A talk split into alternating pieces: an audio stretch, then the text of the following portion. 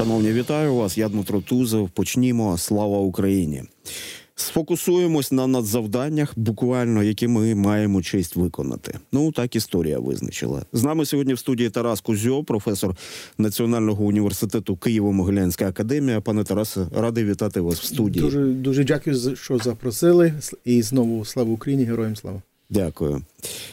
Ви написали про те, що майже через 80 років після перемоги над нацизмом захід знову зіштовхнувся зі спектром фашизму в Європі. Два роки після початку російського повномасштабного вторгнення в Україну режим Владіміра Путіна використовує брутальне руйнування та швидке відновлення. А українського міста Маріуполя як вітрину нової фашистської Росії, пане Тарасе, на вашу думку, зараз багато міжнародних зустрічей відбувається. Так, наші партнери на загал намагаються якось скоординувати свої дії в допомозі Україні. А ви ви вважаєте на заході розуміють а, те, що вони мають справу по суті з новим рейхом і з новим Гітлером? А а не а, а не якби от сприймати цю таку пострадянську парадигму, що ну два народи між собою посварилися, і це в кращому випадку два народи. Та тому що тому що донедавна взагалі для для них всі були тут росіянами, та в цій частині світу, особливо російськомовні. Так, тобто, от, ну що два народи посварилися і і, і зараз б'ють посуд. Те, що справа є значно гіршою, значно жорстокішою, і насправді смі, світ має дати відповідь на а, прояв такого радикального російського фашизму. Це усвідомлено? Я би сказав, що для в деякій країні так, а в деякій країні ні. А, я думаю, що ми ми живемо в, в такому в перехідному періоді де з одного боку ем, країни, які включаються до антизахідний альянс, Іран, Північна Корея, Росія, вони вже психологічно вони вже в стані Третього світового війну. Вони вже вони думають, що вони вже воюють, так би мовити. А країни на Заході вони не хотіли це повірити. А, а, вон, їм тільки почали це усвідомити після атаку Гамаса в Ізраїлю 7 жовтня. Побачили, що о-о, а, як то так, Іран хоче знищити Ізраїль, Росія хоче знищити Україну. А, і і Іран, і, і Росія вважають, що Ізраїль і Україна це стучні держави. Це прозахідні стучні держави, такі ляльками заходу, так би мовити. І треба через це треба їх знищити. І на на базі знищення тих країн ми будемо збудувати новий світ. А а щодо е, щодо взагалі, що, яка та режим є в, в Росії, я думаю, що дуже багато, особливо серед таких науковців, експертів, вони не хотіли. Ем, користати слово фашизм, бо ем, вони казали, що ну це порівняти це з нацизмом, тобто гітлерівській Німеччині чи там італійській Мусоліні, це це хіба не можна. А я думаю, що це зменшується тепер. Перший про це писав Олександр Мотил, український американський науковець, десь приблизно 8 років тому. Тоді я б сказав, дуже мало людей вірили в тим. Тепер дуже багато. І тут Тимоті Снайдер від Yale University почав також говорити про так званий скіцофашизм. Я не знаю, це скіцофренія фашизм. Тобто країна, яка є фашистська, каже, другі є фашисти. Не ми не фашисти, ви є фашисти, але фактично вони є самі фашисти.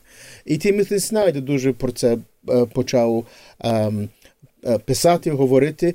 Um, я думаю, що це починається стати більшості серед експертів, але це є процес. Це є процес, і як це є процес серед країни. Я би казав, на країни, які найбільше um, дуже мають тверду позицію щодо Росії, і прямо говорять, що ми хочемо, um, щоб Росія програла війну. Це є Велика Британія, чотири скандинавські країни, три Балтійські країни, Польща, Чехія і Румунія. Сполучені Штати Америки це ніколи не сказала, що вона хоче. Вона сказала, що хоче перемогу Україна, але ніколи не сказала, що хоче програш Росія. Що вона програла війну. Вона це ніколи не сказала. І я думаю, що тут ем, ті країни, які прямо підтримують, що, щоб Росія програла війну, вони вони не мають ніякої ілюзії, що, що, що там є. Особливо країни, які близько до Росії. Ну, знаєте, тут ми будемо ще дискутувати, от дивлячись на те, що відбувається на українсько-польському кордоні, чи точно вони от точно на 100% розуміють, що відбувається, і загрози, чи точно вони розуміють. Mm-hmm. А, Окрема взагалі дискусія. А ви публікуєтеся в західних медіа, в тому числі. Як реагують ваші колеги, науковці, коли ви вживаєте цей термін фашист, е, російський фашизм? Так, що вони вам говорять? Ну, мовляв, пане Тарасе, ну ви тут, тут вже що називається, вже перегнули, тому що ми розуміємо, ви українець і все таке інше. Але тут треба ж визнати, що російська доктрина, от треба визнати, вона була продуманою назвати фашистами іншу державу, розуміючи, що сама сутність сучасного російського режиму є фашистською, просто щоб всіх заплутати, тому що вони угу. на нас кажуть нацисти, ми на них кажемо фашисти. Світ заплутаний, вже нічого не розуміє, хто там фашисти, хто хто, хто нацисти, як реагують науковці. До речі, у нас же виник новий термін е, рашизм. Та це рашизм. сполучення раша і нацизм. Ну це. Um, я думаю, що тут um, якраз um, це є чому я часто пишу не сам, я пишу разом з колегами, які не мають українське погодження. Я думаю, що як як, у, як буде у тебе, майже про мене йдеться, як у тебе є гарні аргументи, їм тяжко це відбити. І я думаю, що це. Особливо тепер, коли ми побачили, що не тільки російська армія напала на Україну, але тут іде повне масштабну геноциду. Um, іде деколонізація, іде, іде русифікація, є депортація, дітей забирають. Це, що е, вони можуть що заводно казати, що е, Україна це нацистська держава. Це я би сказав, що сьогодні це ніхто не вірить е, на заході. У 2014 році більше вірили, більше відкрито відкрито це сказали. Так, так, дивися, там нацисти є в Україні. Але сьогодні це не вірять, бо є єврейський президент. Це трошки смішно. Ем, Як може бути країна, де є нацистські при владі, як Україна має єврейський президент. Так, Це дуже просто насправді в російській системі координат. Все дуже просто. Ну. Президента, який має е, єврейське коріння, теж треба назвати фашистом. І питання вирішено. Ну так, але я думаю, що цей аргумент взагалі ніхто не бере серйозно на заході, особливо коли Сергій Лавров, е, російський міністр закордонних справ, сказав, е, питали йому. Ну, як ви можете називати Україну нацистською державою, як там єврейський президентом? А він відповів, як цілковито антисемітом, що в 30-х роках зіоністи і нацисти співпрацювали. Як вони тепер співпрацюють? Але слухайте, от в таких епізодах вони показують свою справжню сутність, так, так, в тому так, числі так. от свій такий махровий антисемітизм. Так, так. так. Ну пам'ятайте, що тут є різні джерели е, тої ідеології е, фашизму сьогодні. І я б сказав, тут є три наприклад. Перший це є білі гвардійські, тобто ті емігранти, білі гвардійці, які повтікали, пограли війну проти большевиків і повтікали на Заході. Um, і найулюбленіший е, письменник Путіна це Іван Іллін, який був фашистом, антисемітом, російським шовіністом. Він був один з тих письменників е, білі гвардійцями.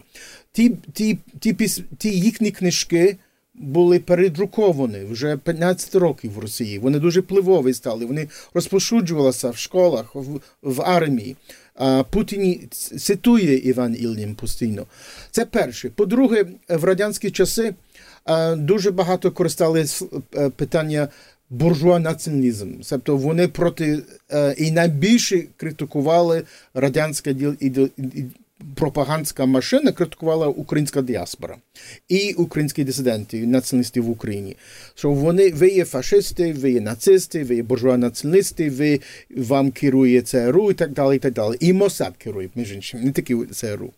Це це третє. Тобто Путін це відродив Ем, також. А третє, це є останні 20 років Радянського Союзу було також величезні кампанії проти так званий зіонізм. Антизіоністський, тобто коли Совєтський Союз підтримала палестинський рух і так далі. Антизіонізм, антизіонізм – це камуфлажний антисемітизм. Фактично, як ти подивишся на всі ті картуни і так видання, що тоді друкувалося, знаєш, всі мали великі носи, всі були попросту. Це було антисем... антисемітське, але вони це називали антизіоністські.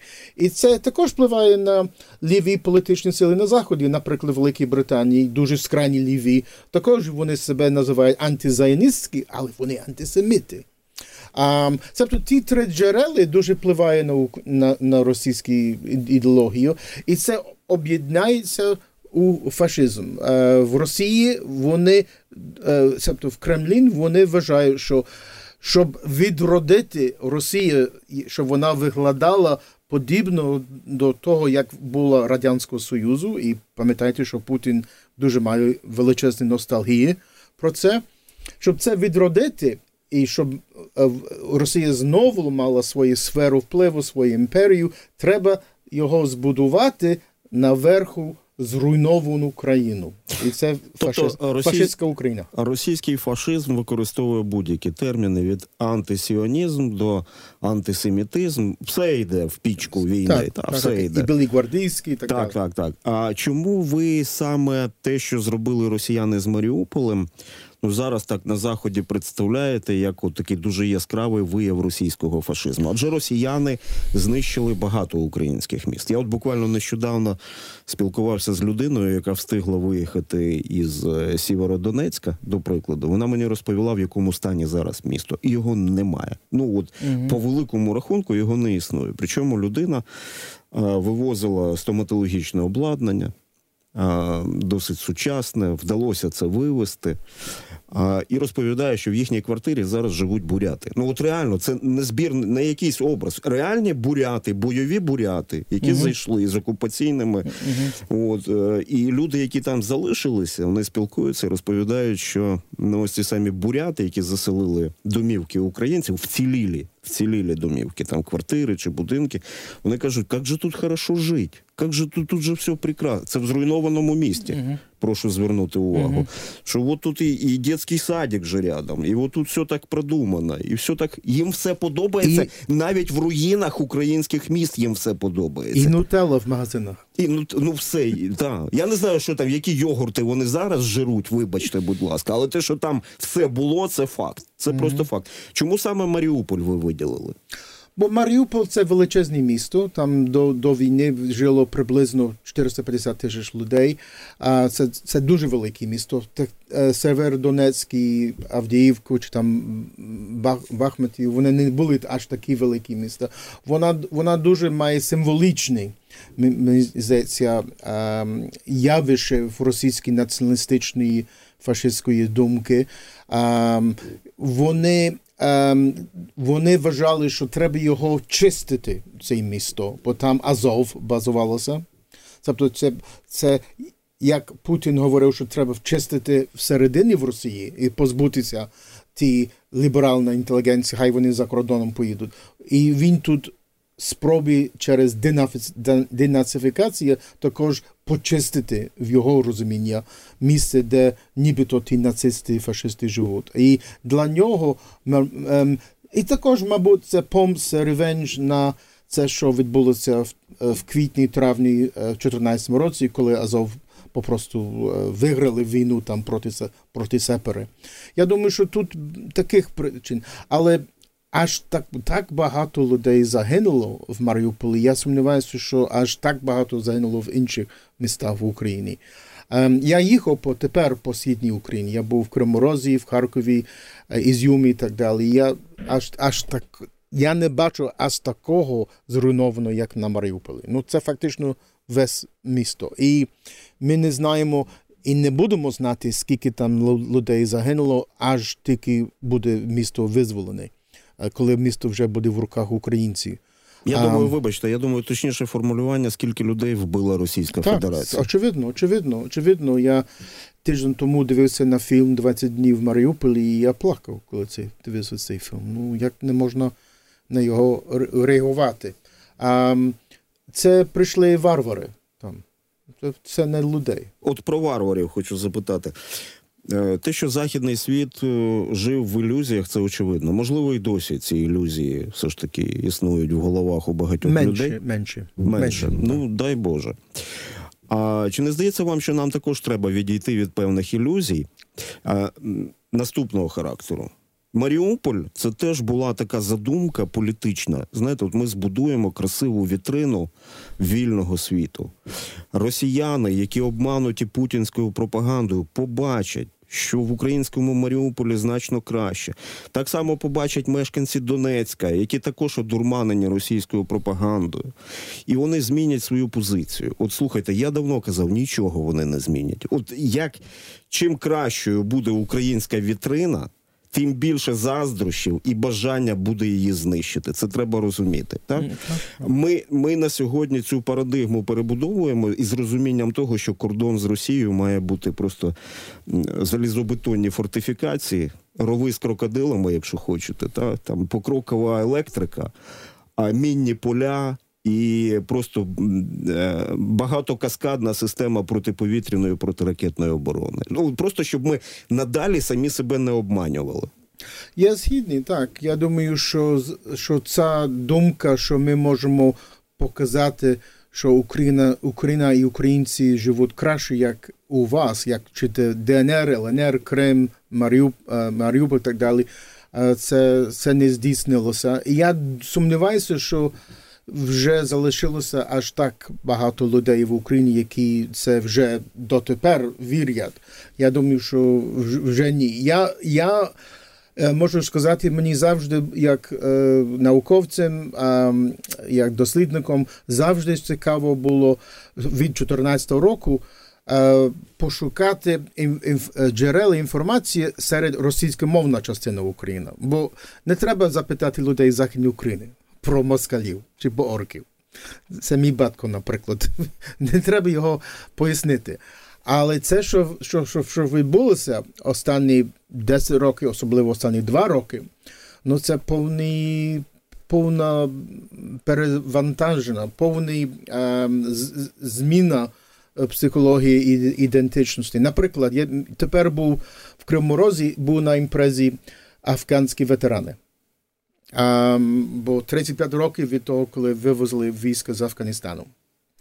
Я, В мене було стереотип, що вони такі такі прорадянські чи проросійські.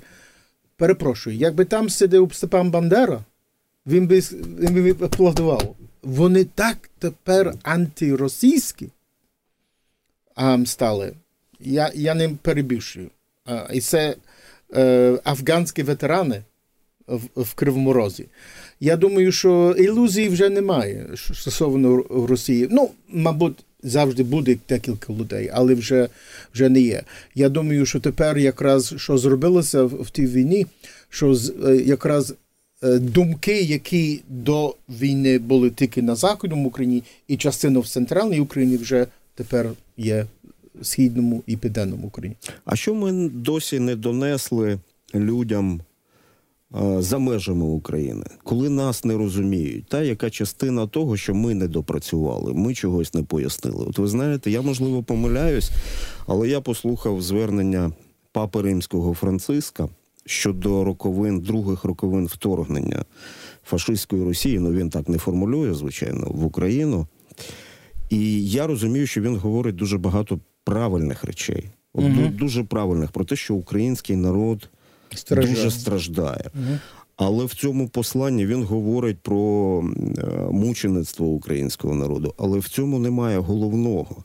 Немає звернення до причини цих страждань і звернення з тим, щоб зупинити тих, хто, власне кажучи, і несе ці страждання українському народу. І от коли немає цієї суті, знаєте, звернення Контекст, ніби ніби, ніби ні до кого. Це це називається давайте давайте щось зробимо, якісь дипломатичні кроки. І мені здається, що це не не, не лише тому, що папа римський ще й політик, а ще й тому, що багато західних людей все ж таки не розуміють, що з Росією не можна домовлятися. Будь-які домовленості будуть означати те, що вони з Украї... Україну перетворять на концентраційний табір. І, на жаль, люди міряють це якимись своїми там цивілізованими категоріями, що, мовляв, можна сісти за стіл, подивитись один на одного, сказати: ну дивіться, гинуть люди, давайте це зупиняти. Не розуміють навіть природи цього російського фашизму. В чому ми не допрацювали? Які сигнали ми не надіслали світові? Ну я не думаю, що ми можемо всіх пере, переконати. А, це по-перше. А по-друге, пам'ятайте, що е, команда Зеленського вони. Вони ніколи не звертали до таких, як я, Адріан Карницький, Олександр Мотил і, Сергій Плохий, до таких експертів чи істориків на Заході. Вони з нами не, не зв'язалися, щоб разом з ними співпрацювати щодо мас-медіа, щодо я до мене ніколи не, не звертався когось від команди Зеленського. Це дивує, що є так, так багато людей, які розуміють, як мають писатися на заході, як має говори, ми маємо говорити на заході, але команда Зеленського вони тільки звертають, звертають до своїх, а не до. Може, людей з діаспори. Це по-перше. Щодо, щодо Папа Римського, я думаю, що очевидно, він не розуміє політичний контексті. Ем, і на превеликий жаль, живемо е, в світі, де е, е, міжнародна політика, всі думають, що вони фахівці, всі думають, що вони експерти. Вони. Моя ж дружина є хеміка. хеміка. Ти тільки знаєш хеміку, як ти є експертом хеміків. Хіміки нам зараз дуже потрібні. Е, Україна потребує багато вибухівки. Ну, ем, а в моєму галузі міжнародна політика всі думають, що можна читати українську правду, чи там Нове Врем'я, чи там, я не знаю, New York Times, і ти вже експертом по, по питанням міжнародної політики. І так само з, з Папою Римським, я думаю. Він це не розуміє цей контекст. Я розумію, що він хоче, щоб зупинилося кровопролиття. Я це розумію, як він як гуманну людину. А, я не крити, це не критикую. Є, є набагато гірше друга частина людей, які є камуфлажні русофілами, які прямо говорять, що треба віддати територію Росії, а і тоді, тоді, щоб зупинити війну. А, Знову ж нерозуміння контексту, тому що коли ні, так, во- вони коли так- якраз розуміють. Ні, коли так говорять, я їм кажу: слухайте, так вже ж віддали. Ви про Крим не забули? Так вже віддали. Це зупинило війну.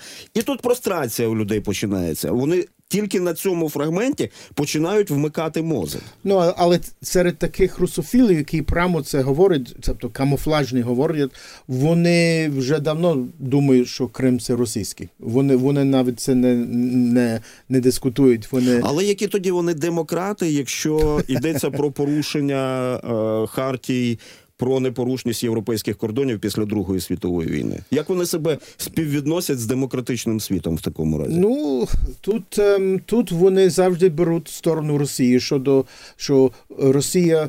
Ем, Захід дуже погано ставилися до Росії після 91-му році. Це І, слухайте, я поспішаю, але це стокгольмський синдром. Ну, то Вам не очевидно, здається? очевидно, очевидно, очевидно, це є. Ем, добре, що вони не так багато, тобто ті русофіли, як вони були в 2014 році. Там було набагато гірше, і вони відверто були русофілами. Того сьогодні вони тільки можуть себе робити як камуфлажним. Um, і ми можемо їх дуже легко критикувати. Ну, питання дуже просто. Як більшість українців, і це опитування покаже, вони проти того, то Захід не може примусити Україну це робити. Знаєте, я сказав стокгольмський синдром, але сам подумав, що а скандинави виправилися. Вони зараз демонструють таку рішучість в підтримці України, що зрозуміли шкідливість самого терміну, мабуть, стокгольмський синдром. Дякую дуже. Тарас Кузьо, професор Національного університету Києво-Могилянська академія, з нами був в студії. Дякую, пане Тарасе. Дуже вам дякую, що запросили. Далі новини.